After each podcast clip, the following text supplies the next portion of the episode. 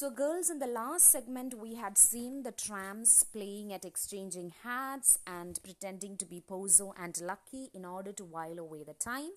And uh, since Pozzo is the master and Lucky the slave, Vladimir suggests that Estragon could use very heavy curse words at him so that uh, he could intensify the effect.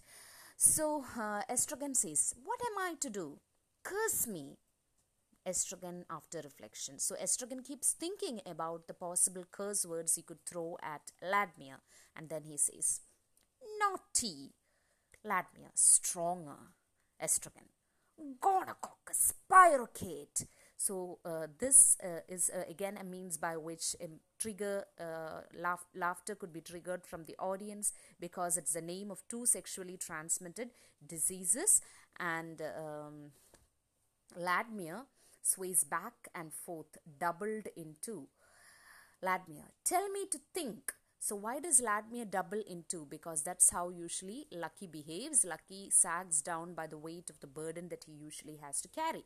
So Vladimir doubles down so as to uh, enact the exactly the way Lucky would behave. Tell me to think. What? Say. Think. Pig. Estragon. Think. Pig. So this is a replication of the words used by Pozzo at Lucky. Remember, Pozzo had asked Lucky to think aloud in order to entertain them.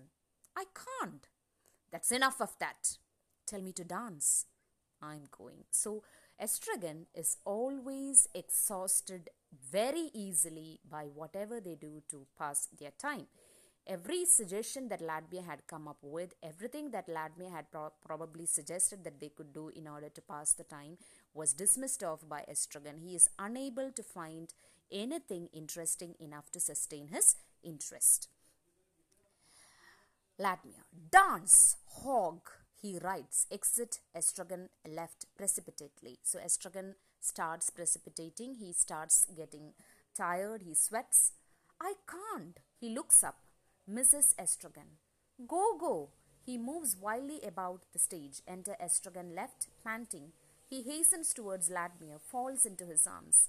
There you are again at last. To Estragon cannot leave Vladimir at any cost. He is so tied down to Vladimir, even though he keeps saying that he wants to go away from him. Even at this very instant, when he says that he is going, he goes out of stage. Vladimir thinks for a moment that he is gone and he keeps hunting, he keeps looking for Gogo. And Estragon enters from the other side and falls into Vladimir's arms. He has to come back to Vladimir because he is extremely addicted to him and he is dependent on him. He is protected by Vladimir Estragon. I am accursed. Vladimir, where were you? I thought you were gone forever. They are coming. Who? I don't know. How many? I don't know. So Estragon is worried because he's constantly beaten up by people for no reason at all. He thinks that they are probably coming to uh, have him persecuted. So then he comes, falls into Vladimir's arms and complains that he is being pursued by some others. Vladimir triumphantly. It's Godot! At last! Go, go! It's Godot! We are saved. Let's go and meet him. He drags Estragon towards the wings. Estragon dresses, pulls himself free, exit right. Go, come back. Estragon uh, is probably worried that he is being pursued by antisocial elements. However, Vladimir, being the more optimistic of the two, believes that it is Godot who has finally arrived and he thinks that they should go out and meet him. Vladimir runs to extreme left, scans the horizon, enter Estragon right. He hastens towards Vladimir, falls into his arms. There you are, again, again. So Estragon is dead scared that he will be beaten up, and therefore he keeps taking refuge in his uh, friend's arms. Uh, he uh, since he gets motherly love and protection from Estragon Vladimir, he keeps coming back to him. I'm in hell. Where were you? They're coming there too. So Estragon tries moving and running away in different directions, but he finds that he has no refuge anywhere since wherever he turns to, he finds them coming. We are surrounded. Estragon makes a rush towards back. Imbecile! There's no way out there. So Vladimir says, Estragon, uh, he tells Estragon that it, it, is no use running away in any direction because in every way there are people surrounding. He takes Estragon by the arm and drags him towards front, gesture towards front. There, Not a soul in sight. Off you go, quick. He pushes Estragon towards auditorium. Estragon recoils in horror. You won't? He contemplates auditorium. Well, I can understand that. Wait till I see. Your only hope left is to disappear. So there is no way to which we can escape. There is no place where we can escape. We can just probably we have the gift of disappearing. That would be the best thing that we can do. Where? Behind the tree. Estragon hesitates. Quick! Behind the tree! Estragon goes and crouches behind the tree, realizes he is not hidden, comes out from behind the tree. Decidedly, this tree will not have been of the slightest use to us. So again, Beckett presents the idea that the tree, even though it has sprouted a few leaves, it remains the same. It is not even useful for the two tramps to commit suicide or to hide themselves. It is of no use to them at all. Estragon calmer. I lost my head. Forgive me. It won't happen again. Tell me what to do. So for a moment I panicked, but uh, forgive me. I'm calmer now. Just tell me what I can possibly do. There's nothing to do. You go and stand there. He draws Vladimir to extreme right and places him with his back to the stage. There. Don't move and watch out. Vladimir scans horizon, screening his eyes with his hand. Estragon runs and takes up same position, extreme left.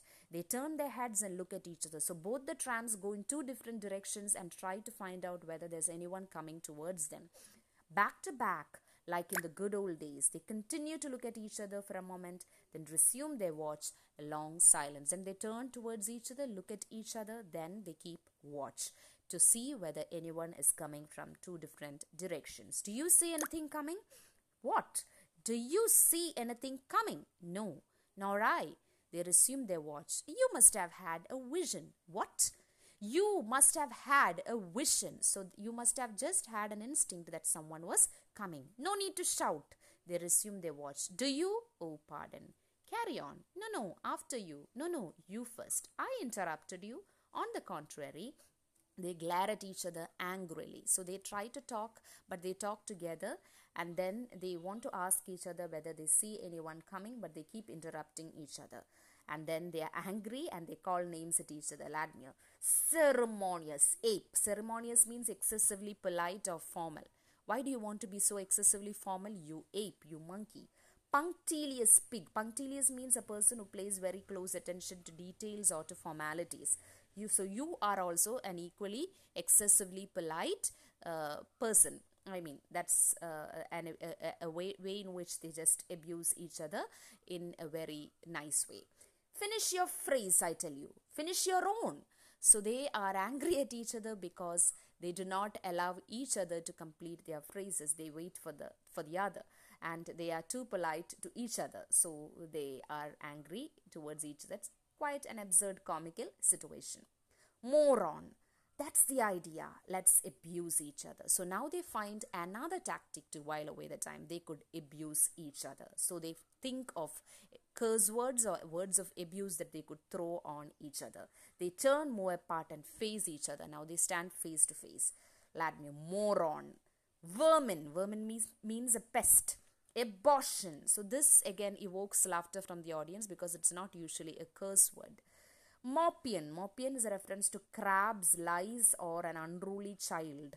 Uh, a very badly brought up child. Sewer rat. Sewer rat is a brown rat that is considered to be a very serious pest in many different countries. It's a pest, uh, a, a, rat that uh, keeps causing trouble. Curate. Curate again evokes laughter because it is a, pest, um, uh, sorry, it is a reference to a pastor or a priest of a lower rank. Cretin. Cretin is a mentally retarded person or a stupid. Critic. Critic, as we know, uh, is a critic, a person who um, uh, who who probably comments on literary works. So the idea that the term is used as a form of abuse is probably an ironic reference to critics who severely criticize or critics who torment uh, the lives of others through their criticism and it, it is also a means by which Beckett hopes to provoke laughter. So this final word of abuse is, uh, is uttered with such uh, a tone of conviction that Vladimir is defeated and vanquished. He grows weak, he wilts van- vanquished, he is thoroughly defeated, and he turns away. Estragon. Now let's make it up. So I'm pausing there for the moment. We will continue afterwards.